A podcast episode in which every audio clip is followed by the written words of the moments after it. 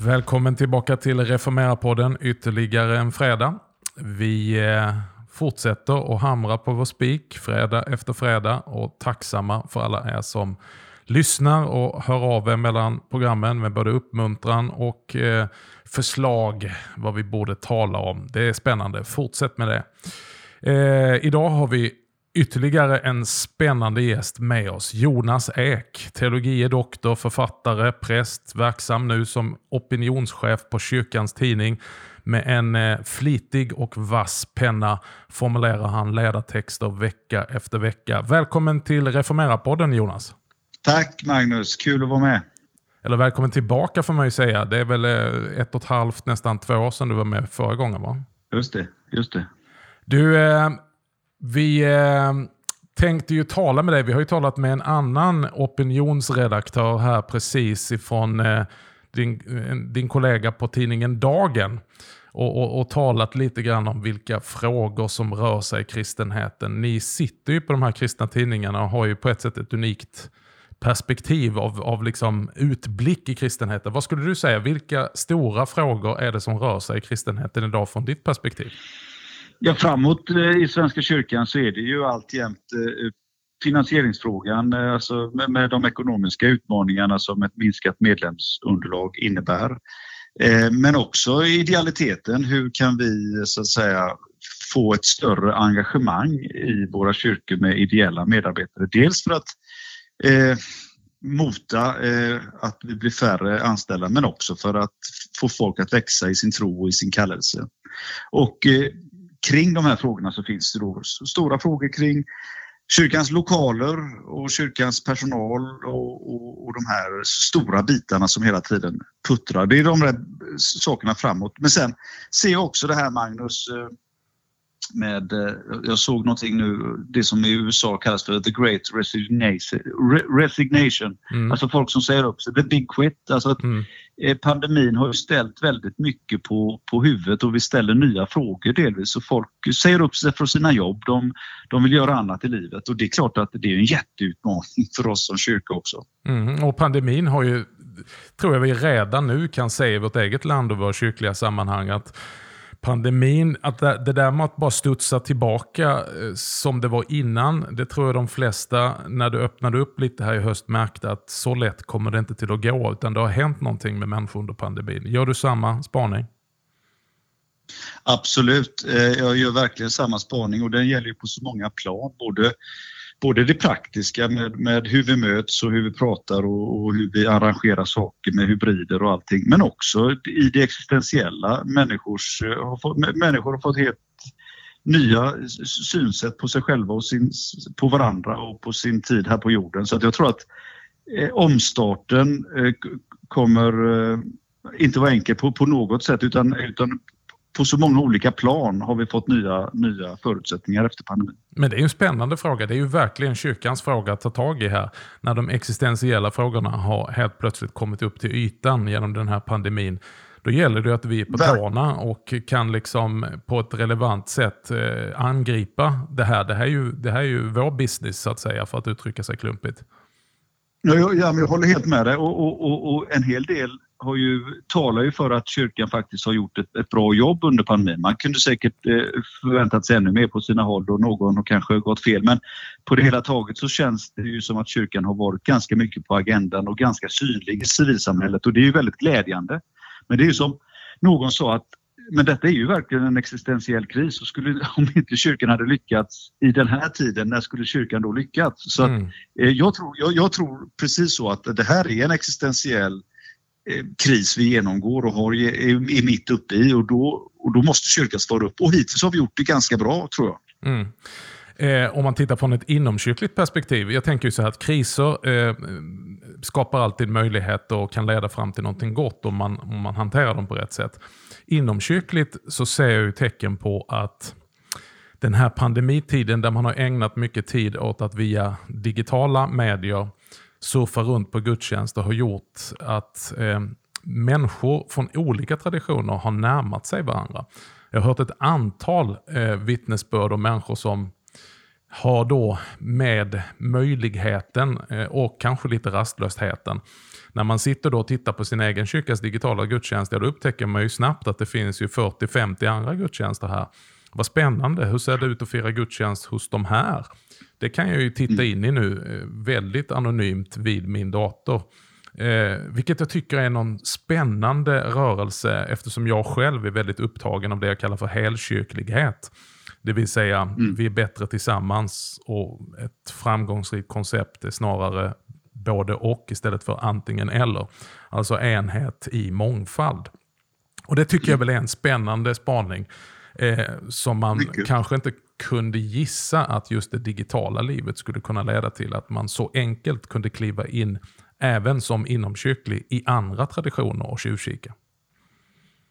Ja, det är spännande. Det är spännande och det är klart att eh, det, finns ju en, det finns en risk i det också naturligtvis att man blir en eh, att, det, att kyrkogångslivet blir en exkursion snarare där man, där man surfar runt och man är mer en konsument kanske och betraktare än en deltagare. Men, men det är ju väldigt spännande det du säger och, det är ju folkbildande och, och ekumeniskt väldigt eh, upp, upplysande och man kan gå runt i lite olika sammanhang enkelt med en låg tröskel in. Det är väldigt spännande.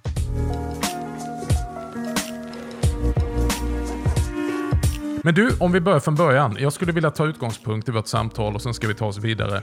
Du gjorde någon form av bokslut eller en, en, en sammanfattning av året som har gått i en ledartext precis innan jul. Eh, och eh, ja, ska vi ge den rubriken blandade känslor? Jag vet inte om det stod i rubriken, men jag vet att det fanns i texten.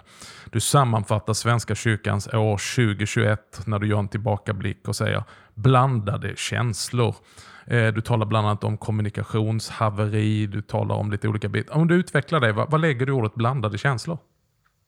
Ja, det är kul att du, att du hängde upp det på det för att jag tror att det också var ett state of mind som jag hade där som man kan ha du vet i december och att man, jag hade rätt blandade känslor. Jag var trött men rätt så nöjd. Jag var, jag var provocerad och rätt så glad och jag var arg och, och tacksam. Du vet, jag, jag var sådär som man kan vara i slutet av en rätt mastig arbetssituation. Mm, mm. Så, att, så att, den sa också någonting om mig själv tror jag. Men, men jag försökte också fånga några, några, några nedslag i 2021 som jag tyckte också fångade där. Och menar, pandemin var ju, är ju en blandad, var ju blandad kompott. Det var ju, vi gick ju, kastades ju mellan hopp och förtvivlan. Och hade någon sagt när pandemin började att vi nu, där vi sitter nu, Mm. mm. Februari 2022 mm. skulle hålla på så här så hade vi ju naturligtvis inte trott att vi skulle palla det. Mm. Så att, det har ju gått upp och ner. Så att, så att pandemin är ju, är ju hopp och förtvivlan, heaven and hell eh, om vartannat och, och det har ju naturligtvis präglat oss väldigt mycket. Men också tycker jag att kyrkovalet var ju en väldigt stor puck i Svenska kyrkans liv under 2021 och det var också en blandad känsla. Det, från mitt perspektiv, jag, jag har ju principiellt eh, eh, lite frågetecken kring att de sekulära partierna är med i Svenska kyrkan. Jag har inga problem med hybridpartierna där man innehållsdeklarerar sig utifrån en politisk agenda som vänstern i Svenska kyrkan eller miljöpartister i Svenska kyrkan eller borgerligt alternativ. Det kan jag tycka är ett ganska hedligt sätt att visa var man står värderingsmässigt och politiskt men ändå vill vara en fri nomineringsgrupp. Mm. Däremot har jag lite svårt för de sekulära partierna och därför så tyckte jag att mig ana en, en kyrksväng mm, i kyrkovalet. Mm, jag anade ingen vänstersväng eller högersväng i första hand utan en kyrksväng i det att de kyrkliga nomineringsgrupperna tog mark från de sekulära partierna och det, det tyckte jag var positivt. Men jag anade också i det politiska samtalet, eller i, i, i den kyrkopolitiska debatten, anade jag en väldigt hård och en väldigt starkt politiserad ton. Mm. Eh, vilket gjorde mig ledsen och bedrövad och djupt bekymrad. Mm. Så det var dubbla känslor också vad gällde kyrkovalet. Att både en uppvisning i demokrati och samtidigt en, en förfärande syn eller förfärande politisering i vissa fall. Mm. Och det här, är ju, eh. det här är ju intressant, för det här är ju en fråga som inte är slut i och med kyrkovalet, utan nu, nu lever vi ju i, jag håller med om din analys, men vi lever ju de facto fortfarande i systemet. Det vill säga mm. att ibland eh, när vi nu talar om, och vi som tycker om att tänka nytt och tänka framåt och hur kan vi liksom uppdatera församlingslivet och jobba med gudstjänsten och det som finns runt omkring med trons fördjupning och det vi kommer komma in på sen när vi ska tala om eh, eh, Eh, det som du kallar för en kyrklig klassiker, så ska vi hela tiden förhålla oss nu då till kyrkoråd och kyrkofullmäktige eh, där det sitter de människor som kanske sitter där med en partiagenda snarare än att man är väldigt engagerad i församlingslivet. Alltså det finns en risk med det här systemet. Den är ju alldeles uppenbar att besluten fattas väldigt långt bort ifrån den konkreta församlingskroppen. Vad gör vi åt det? Nej, jag, vet, jag, vet, inte vad vi gör åt det, eh, men det är som du säger att, att vi lever ju i det här systemet och, och, jag, och, bara för tydlighetens skull, jag känner ju oerhört många fantastiskt initierade och engagerade eh, människor som företräder också sekulära partigrupper. Så det, det är inte personerna i sig det, Absolut. Det, det är fel på, utan det är systemet som, mm. som jag har problem med. Va? Det, jag vill bara säga det, för mm. det, det är en viktig det är en viktig korrigering tycker jag. Mm. Eh, och, och, och, då tror jag ju att eh, den dagen när det inte finns så mycket eh, resurser kvar i kyrkan, eh, när kyrkans eh, genomslag är, är mindre eller, och tillgångarna är färre, då kanske intresset också svalnar från de här grupperna att, att vara med. Jag vet inte. Så mm. jag, jag, jag, jag, tror att det är ju ingen vild gissning att om vi blickar framåt så kommer det förändras. Mm. Och jag menar ärkebiskop, de senaste tre eller fyra ärkebiskoparna med Vejryd undantagen, men både Gunnar Weman, KG Hammar och Antje Jackelén mm. har ju sagt att, att har uttryckt sin, sin, sina, sina dubier inför det här, detta system. Så att det är klart att klockan klämtar för det här systemet. Sen är frågan hur, hur länge den klämtar. Det tror jag.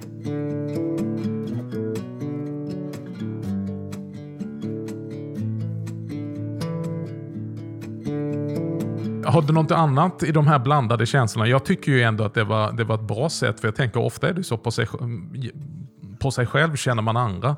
Eh, att de ja. där blandade känslorna som du upplevde, det kanske är en bra sammanfattning av, av eh, hur många kände sig. Men vad, vad, vad, vad var de söta eh, kontra de sura uppstötningarna, höll jag på att säga.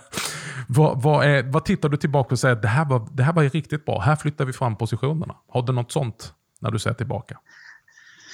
Ja, det tycker jag. Alltså, tänk om, eh, om det var så att kyrkovalet var en kyrksväng eh, så var det ju verkligen en positionsförändring gentemot förra och förrförra kyrkovalet och det var ju spännande.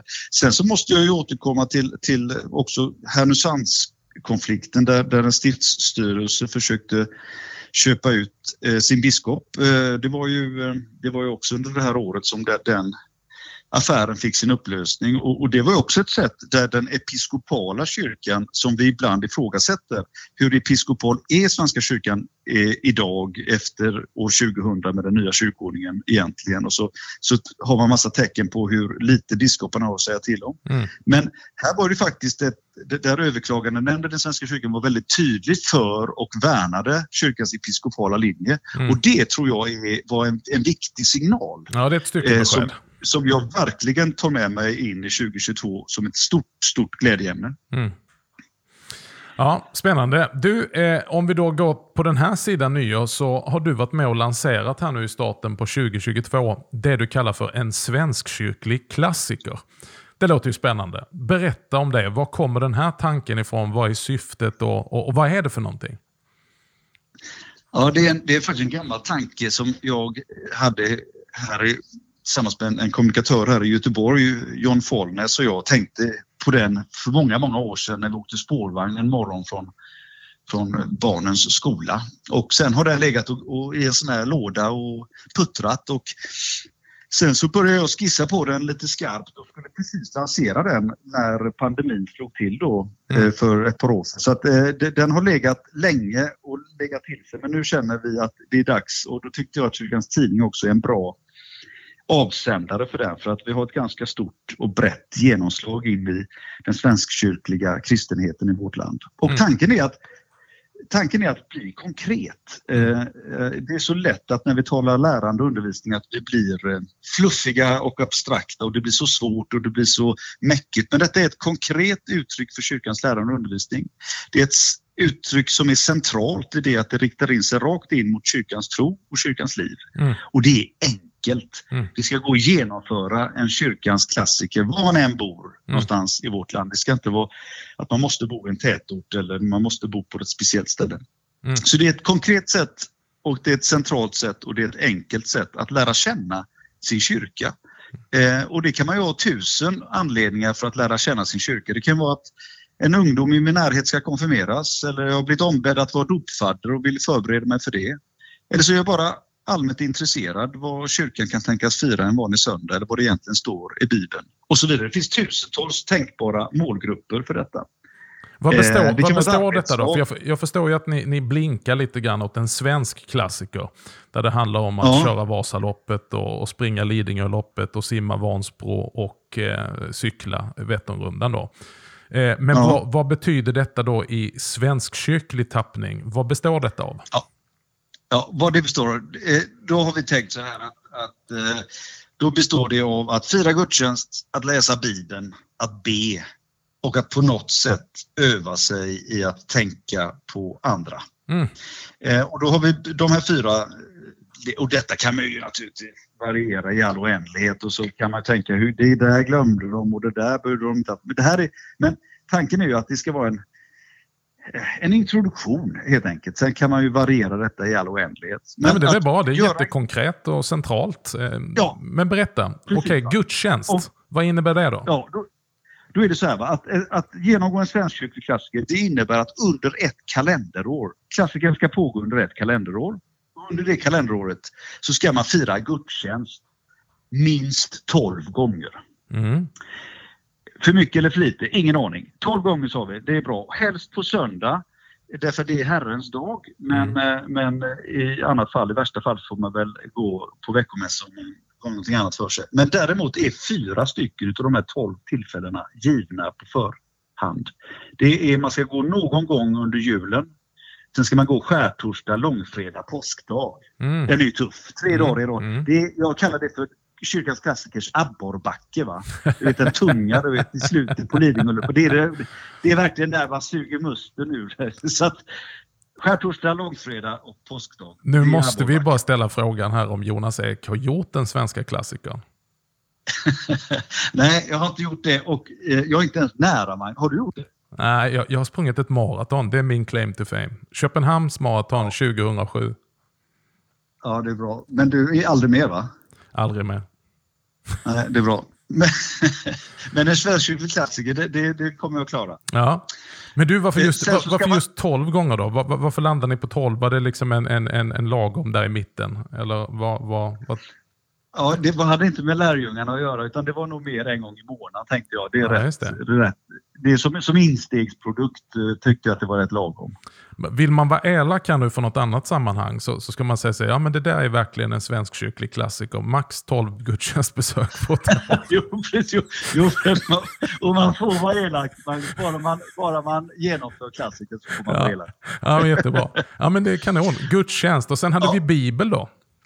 Sen har vi Bibeln. Då ska man läsa eh, eh, ett urval av, och det, jag tror att det var ungefär 30 texter, bibeltexter eh, som eh, biskoparna har angett i sitt brev om lärande och undervisning som omistliga eller som unika och viktiga i kyrkans tradition. Och då finns det en liten enkel bibelläsningsplan med också hur man kan tänkas läsa en bibeltext för att den på något sätt ska eh, öppna sig eller man ska åtminstone få någonting att tugga på. Mm. Eh, och, då kan, ska man läsa, och då är det angivet vilka de här texterna är. Mm. Så läser man dem. Sen så ska man också prova på att be mm. varje dag eller varje kväll under två månader. Mm. Och det är utifrån att tron är, eller bönen är trons modersmål mm. och att försöka via morgonbön eller aftonbön sätta en god vana att mm. samla ihop sig och sina tankar inför den dag som kommer eller den dag som blev. Mm. det finns också en enkel andaktshjälp i, i, i materialet. Och sen det sista, den här omtanken att försöka göra till vana att då och då, antingen hemma eller i en ljusbärare i en kyrka, tända ett ljus mm. för någon som man vet har det kämpigt just nu. Utifrån det att, att tänka på andra är ett sätt att faktiskt be för andra. Mm. Och, och, och det, det, man gör då det är att man, det är väldigt enkelt alltihop. Man går in på kyrkklassiker.se mm. kyrkklassiker.se och så printar man ut en enkel pdf fil, tvåsidigt. Och sen har man sitt lilla, sin lilla folder där allting finns och så kan man genomföra sin klassiker. Och sen när man är klar efter 12 månader eh, så är det lite oklart beroende på var man bor. Men då, då ska vi göra så att då, då, ska man skicka in detta till och så ska man få ett diplom mm. utav en biskop. Och det tycker jag också är kul. Och då kan man säga så här, är detta någon form av modernt avlatsbrev? Nej, inte alls. Utan fokus ligger inte på din och min prestation. Inte som när man springer ett maraton eller när man springer upp för den där abborrbacken att det är jag själv som springer och min egen prestation utan kyrkklassikern bygger ju på det mottagande, mm. att få ta mm. emot. Det är på nådens grund vi firar en kyrkans klassiker, inte på min egen prestations grund. Mm. Eh, men ibland finns, och där har några biskopar skrivit någonting bra, om det där Karin Johannesson till exempel i Uppsala, hon skriver att det, ibland så finns det en uppgivenhet i kyrkan när man tänker att det finns ingenting som jag gör som spelar någon roll för mitt trosliv och det där är nästan en, ett uttryck för en inomkyrklig sekularisering. Va? Att, att jag ger upp. Det finns ingenting jag kan göra, allt är Guds handlande. Just det. Och även om tron är Guds gåva så är det inte så att mina egna handlingar är ointressanta. Mm. Och det skrev ju Bo Hjert för länge sedan i sin bok Kyrkofromhet. Det gäller för människan att komma inom hörhåll. Just det. Och det, och, och, det tror jag att en sån här kyrkklassiker kan hjälpa människan att komma inom hörhåll. Sen är det upp till Gud att tala till oss och det är upp till Gud att ge oss trons gåva men vi måste också ta oss inom hörhåll. Ja, men jättespännande Jonas. Det, det här är konkret och eh, vad är din, vad är din liksom drömmålbild av detta? Vad, vad, vad är syftet du önskar få fram? Jag har ju länge så att säga eh, brunnit för kyrkans pedagogik och, och, och sådär. Jag är ju en, eh, en människa som är präglad av kyrkans konfirmandarbete och konfirmandläger. Så att, så att eh, jag skulle ju önska att fler får uppleva lite grann av det jag själv har fått uppleva och ta del av i kyrkans liv och kyrkans tro. Så att, tänk om Tänk om det kunde bli ett verktyg både för våra medarbetare och förtroendevalda i kyrkan, men också för den där Eh, bredare allmänheten av, av konfirmandföräldrar och, och eh, de som går på kyrkans föredrag och de som kanske blir dopfaddrar. Och så. Tänk om det skulle bli ett redskap för församlingarna att säga så här, du, du som är konfirmandförälder, gå kyrkans klassiker och så startar, så startar man en grupp och man kan träffas och peppa varandra och sådär. Mm. Det hade varit kul. Ja, så det här, det, här, det här kan man säga är en liten svenskkyrklig variant av någon form av alfakurs eller någonting utan att vara en kurs. Då. Men, men det är lite konkreta redskap som man skulle kunna bjuda in till helt enkelt.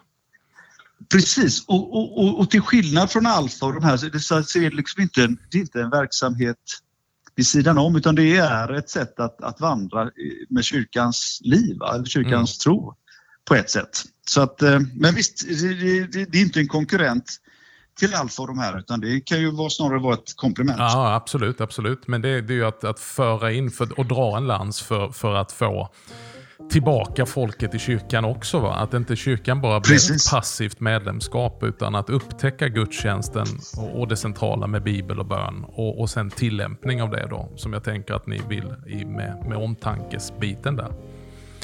Precis, precis för en EFS-are så, så, känns ju detta väldigt eh, givet och centralt. Det, det, här är ju bitar som vi har jobbat med väldigt länge eh, och därför är det med stor glädje vi ser det. Eh, gudstjänstfirandet är ju, är ju, om inte väldigt högt, så i förhållandevis högt där vi, där vi har eh, samverkan och samarbetskyrkor där det finns en ganska stor gudstjänstglädje. Och Varför jag nämner det, för det får anknyta till någonting annat som din Kyrkans Tidning har ju varit med och hjälpt oss sjösätta eh, genom att eh, ge ut för bilaga om eh, EFS Hjärta Svenska kyrkan, den här samverkanssatsningen som vi har kört. Just det. Va, hur tror du att en inomkyrklig väckelserörelse som sätter just gudstjänstglädje och gudstjänstgemenskap, bibelläsning, vi är en läsarrörelse och bönen väldigt centralt. Vad kan vi ha för betydelse i det här?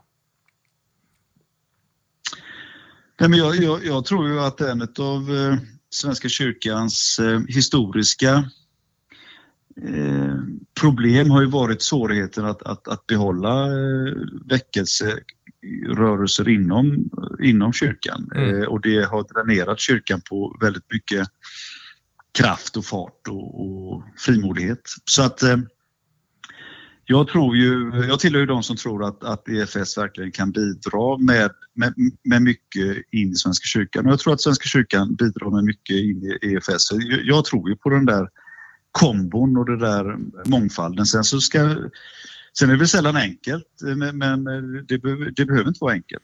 Det kan vara bra ändå. Ja, precis som du säger. Så jag tänker att vårt första uppdrag är ju ett rent bildningsuppdrag. Det vill säga att bilda oss alla med att förstå att det egentligen inte är två olika saker utan det är samma sak. EFS är i Svenska kyrkan.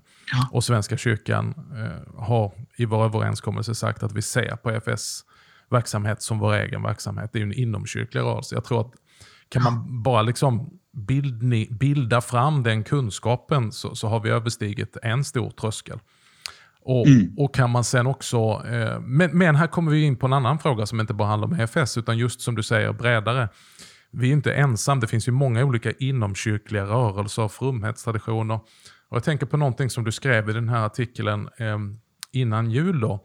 Eh, du skriver så här, det är inte farligt att tycka olika. Tvärtom är det när alla måste hysa samma åsikter som det blir obehagligt.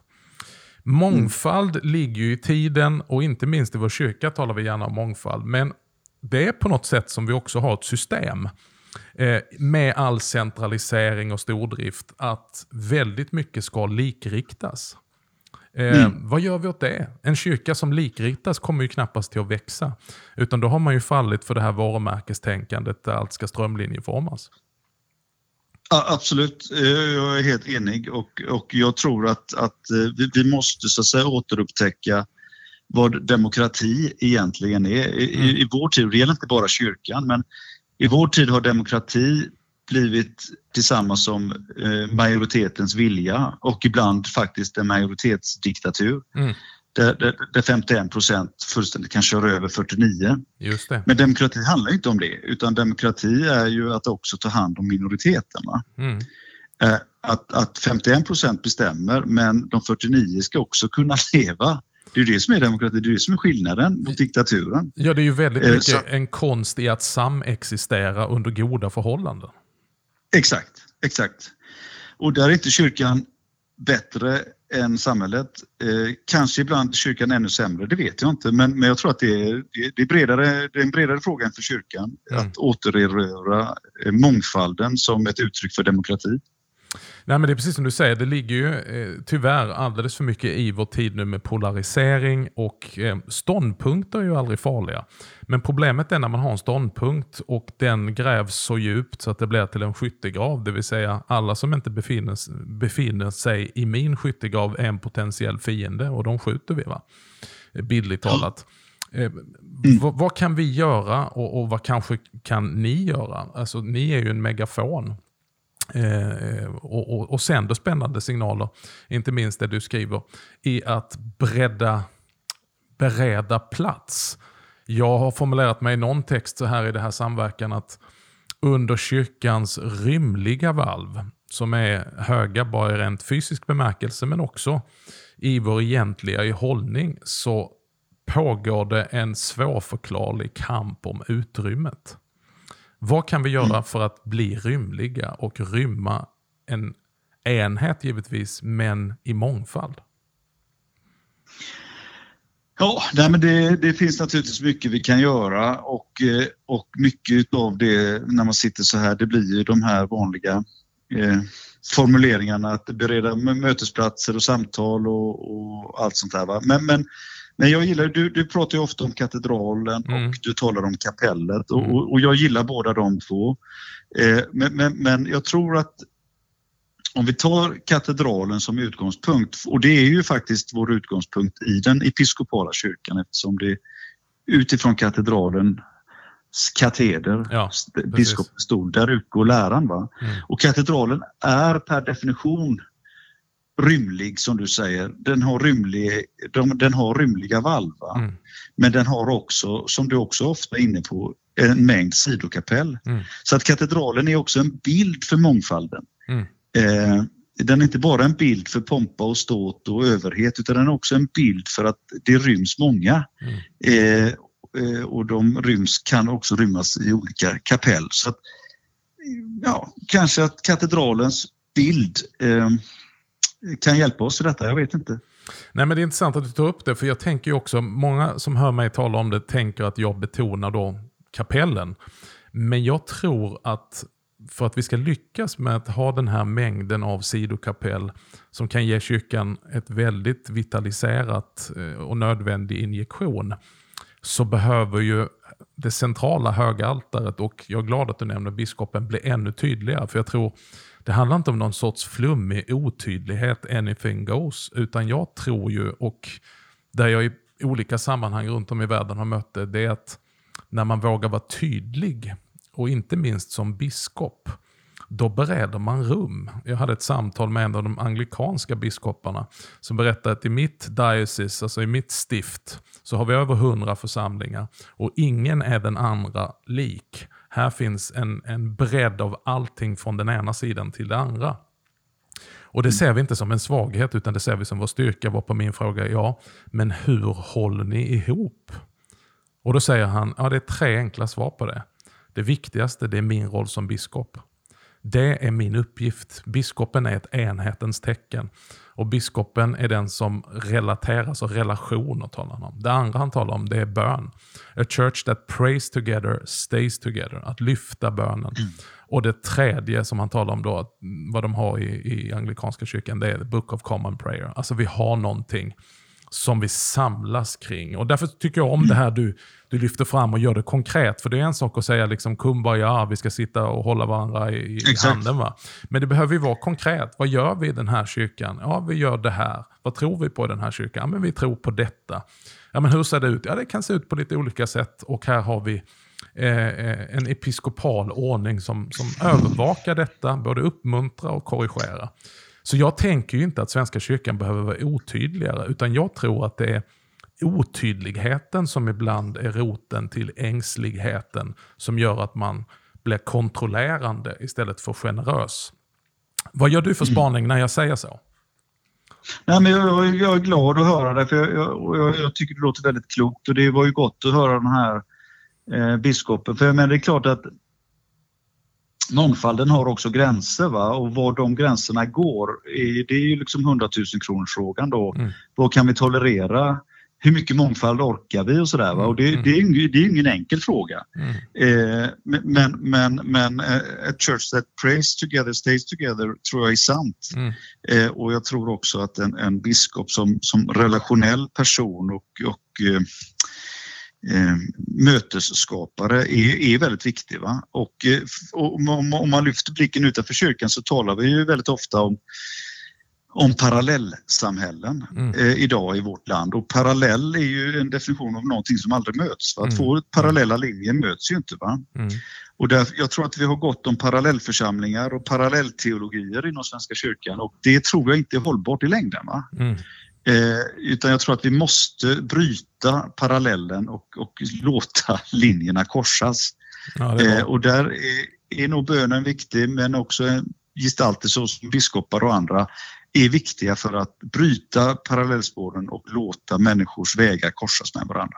Ja, just det. Och ett annat ord som man kan använda där det är ju också marginalen. Jag kommer ihåg en, en gemensam bekant till, till dig och mig som sa att ja, men när du läser, glöm inte att titta i marginalanteckningarna. Det är marginalen och i fotnoterna som inte då är, liksom, det är kanske inte det som vi, det kan vi ju snabbt hoppa över, men det är där godbitarna finns. Va? Och, och, och missa inte marginalanteckningarna. Anteckningarna. Det finns ett utrymme där. Liksom. Om du tittar i någon gammal prästs bibel. Va?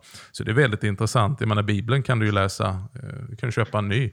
Men att få följa liksom, tankemönstret som finns i marginalerna. Och jag, jag hyser ju en tanke att kyrkans förnyelse kommer ofta från marginalerna. Och Jag tror också att samhällets förnyelse, alltså det är också en, en kittel där ute i utanförskapssamhället. Som om vi inkluderar det, de som är marginaliserade, där kan komma både entreprenörer och initiativ som faktiskt vitaliserar och hjälper hela vårt samhälle. Så, så, så min, min lite önskan och förhoppning och gärning det är också att ja, men var noga med marginalerna. Och en hälsning till oss själva och till inomkyrkliga rörelser. Det, ja, men det är inte fy skam att finnas med, men om man bara finns med i marginalen. Eh, det finns någonting av att bevara inte bara höga valv utan också rymliga marginaler. Så, nej, men ni kommer aldrig till att bli huvudattraktionen om vi säger så i den här, i den här kyrkan. Men det finns ett rum för er. Och det där, mm. de mötena kan bli väldigt spännande, precis som du sa. Med, istället för att vara parallella kyrkofamiljer eller samhällen så, så, så, så skapar det möten som kan eh, leda till någonting spännande, tänker jag. Och lite därav ja. Vår, vår, vår, satsning på samverkan. Förlåt, jag Ja, men det är bra. Det är bra. Apropå det Magnus, vet du, på söndag ska jag predika i en samarbetskyrka med EFS. Då. Ja, men du, var härligt att höra. Det är ju, det är ju extra välsignat. Var, var någonstans? Är det något du vill nämna? Ja, det är då i Nordtorpskyrkan i Alingsås. Ja, fint. Hälsa vännerna där ifrån samverkan. Jag ska hälsa dem. du Jonas, tiden går fort när vi har kul. Vi har redan eh, talat i 35 minuter. Tack så mycket för att du igen ville återkomma till Reformera-podden. Ja, eh, ring snart igen. Ja, ja, absolut. Alltid spänstigt, roligt och eh, utmanande att tala med dig Jonas. Tack för vad du skriver. Detsamma. Fortsätt vara frimodig. Kör på. Tack detsamma Magnus.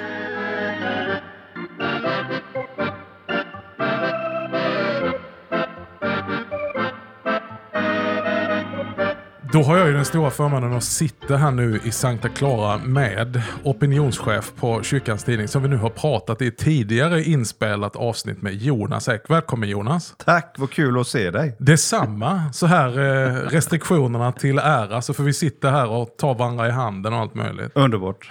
Lagom spottavstånd och så vidare. Nej, det ska vi inte säga så. Men du Jonas, det är ju så här när vi spelar in programmet, eh, sen dess har det ju hänt en del som vi tänkte att ja, men det är läge att kommentera det.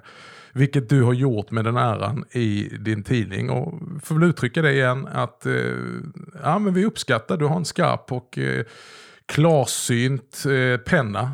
Eller det är du som är klarsynt, men pennan uttrycker du eh, och förklarar detta som har hänt, helt plötsligt har hela Sverige lärt sig ett nytt ord, avkragning. Ja, just det. Hur känns det att få stå i den kristna mediebranschen när helt plötsligt all media börjar tala om kyrkan? Ja, det är ju lite skräckblandat såklart. Å ena sidan är det ju underbart när kyrkan får uppmärksamhet. Det längtar vi efter varje vecka när vi ringer i våra klockor till gudstjänst och bön. Eh, och då kan vi beklaga att vi får så lite uppmärksamhet. Men sen när väl kyrkan hamnar på löpsedlarna så, så är det inte alltid av rätt anledning. Nej, nej. Och detta var väl också ett sånt eh, uttryck. Att det var eh, återigen en eh, kyrklig skandal får man väl säga, med en personlig tragedi eller relationstragedi i botten och så blir det ett jätteblås på media. Så det är skräckblandat ska jag säga. Men det som, om vi tar, börjar det positiva så är det ju ett väldigt uttryck för att kyrkan är viktig mm, i Sveriges mm, samhälle. Mm. Det är ju tydliggjort. Det är ju, mm. Man hade kunnat tänka sig en axelryckning, jag vet man väl hur präster är.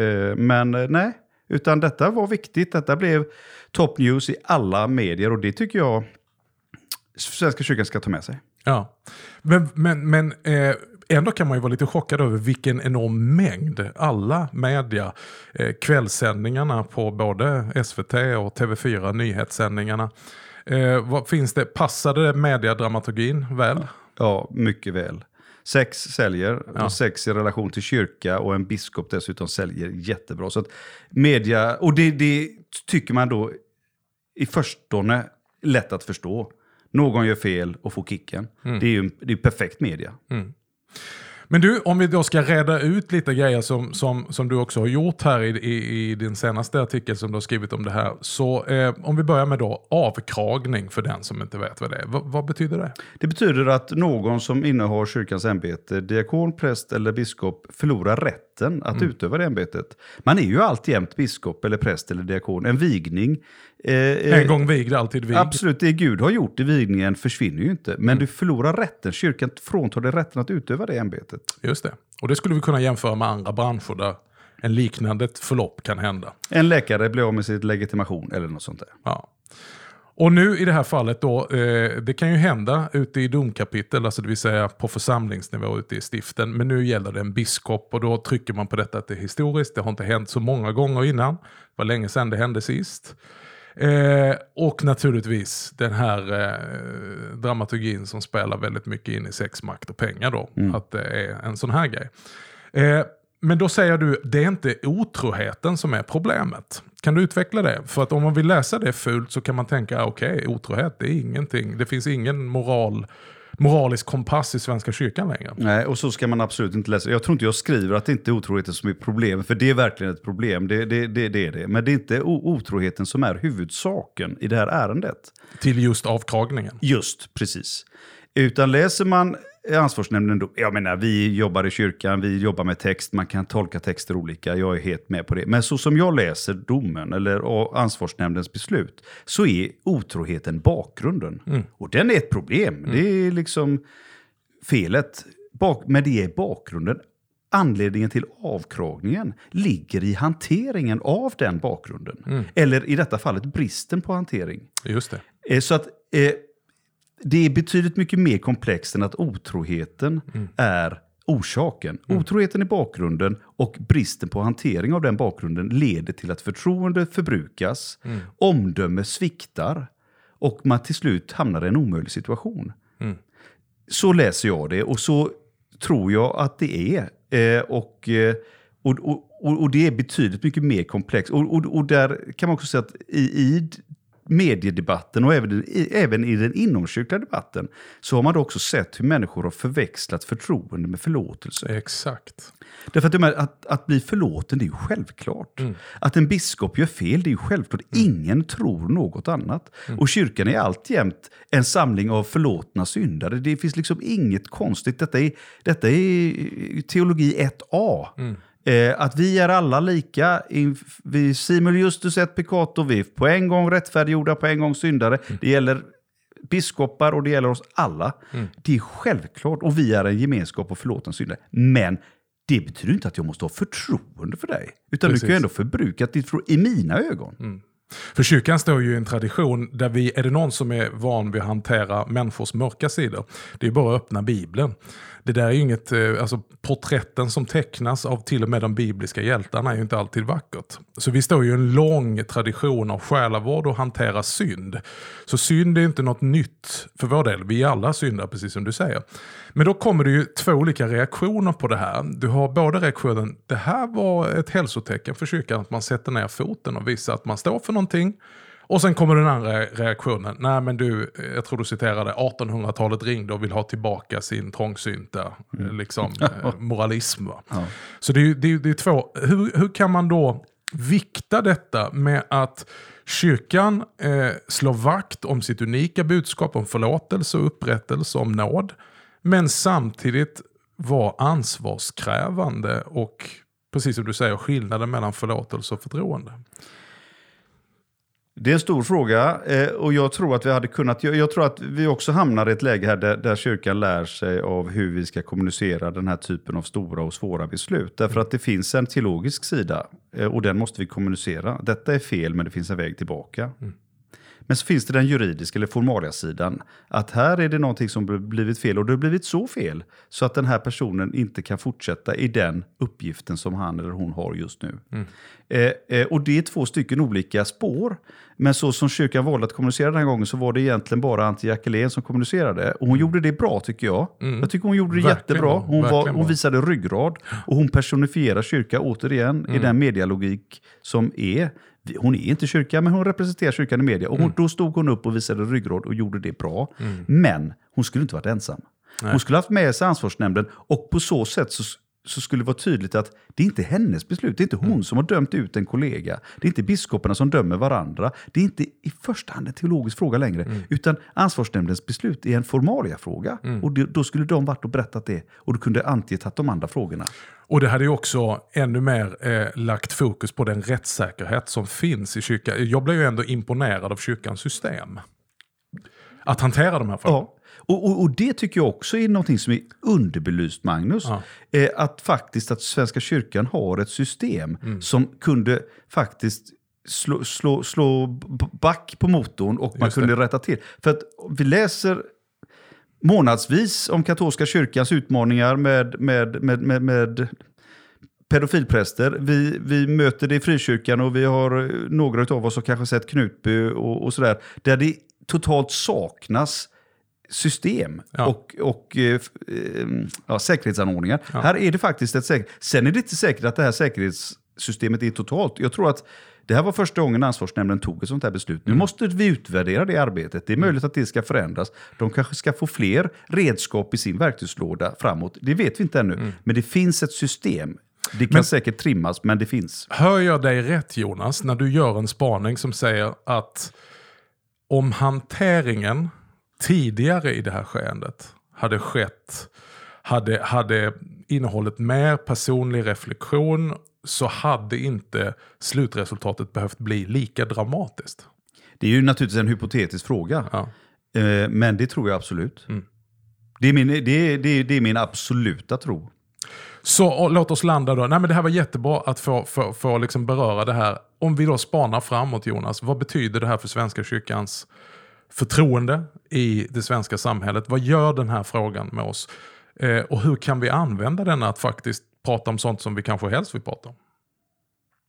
Ja, också en stor och viktig fråga. Jag tror att den, den, vi ska ta med oss detta, att, att det som händer i kyrkan är viktigt för människor. Mm. Det finns ett nyhetsvärde. Och tänk om vi kunde bli duktigare på att kommunicera goda nyheter. Evangelium också. Det är inte alltid lika medielogiskt snaskigt.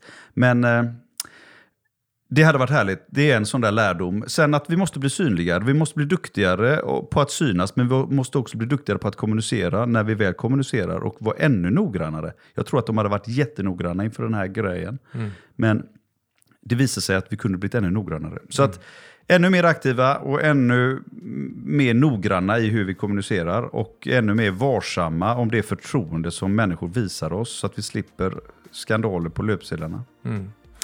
Din egen tidning, Kyrkans tidning, eh, som du är verksam i, eh, har publicerat, eh, vi har redan gett en eloge till vår ärkebiskop Antje Jackelén. Och den här veckan har ni publicerat en artikel där hon talar om just förlåtelse och försoning. Hon talar om billig nåd kontra den nåd som också används utifrån en ånger och en medvetenhet om, om sin synd. Jag tycker hon gör ett excellent arbete där att använda den här situationen som är tråkig och tragisk för så många inblandade och, och tragisk för hela kyrkan. Men där hon också använder den på ett sätt att klargöra det som är kyrkans faktiskt grundläggande budskap, evangelium. Och hon gör det med den äran. Jag vet inte vad du... Ja, men det är kul att du säger det. Det är kul att höra dig säga det. Du skulle kunna börja på Kyrkans Tidnings marknadsavdelning. Let's talk about it. Du Jonas, tack så mycket. Om det inte är någonting annat du vill lägga till så tänker jag att vi, vi, vi har landat det ganska bra här. Kanon. Kul att ses som sagt. Du, eh, fortsätt. Keep up the good work. Detsamma. Tack ska du ha. Det här var fredagens avsnitt av Reformera-podden. Ett förinspelat eh, program med Jonas Ek, opinionschef i Kyrkans Tidning. Och sen ett tillägg utifrån de senaste händelserna som har skett den här veckan. Där vi fick mötas i studion live. Tack för att du har lyssnat på oss idag och välkommen att haka på oss även nästa vecka. Tills dess, Guds rika välsignelse.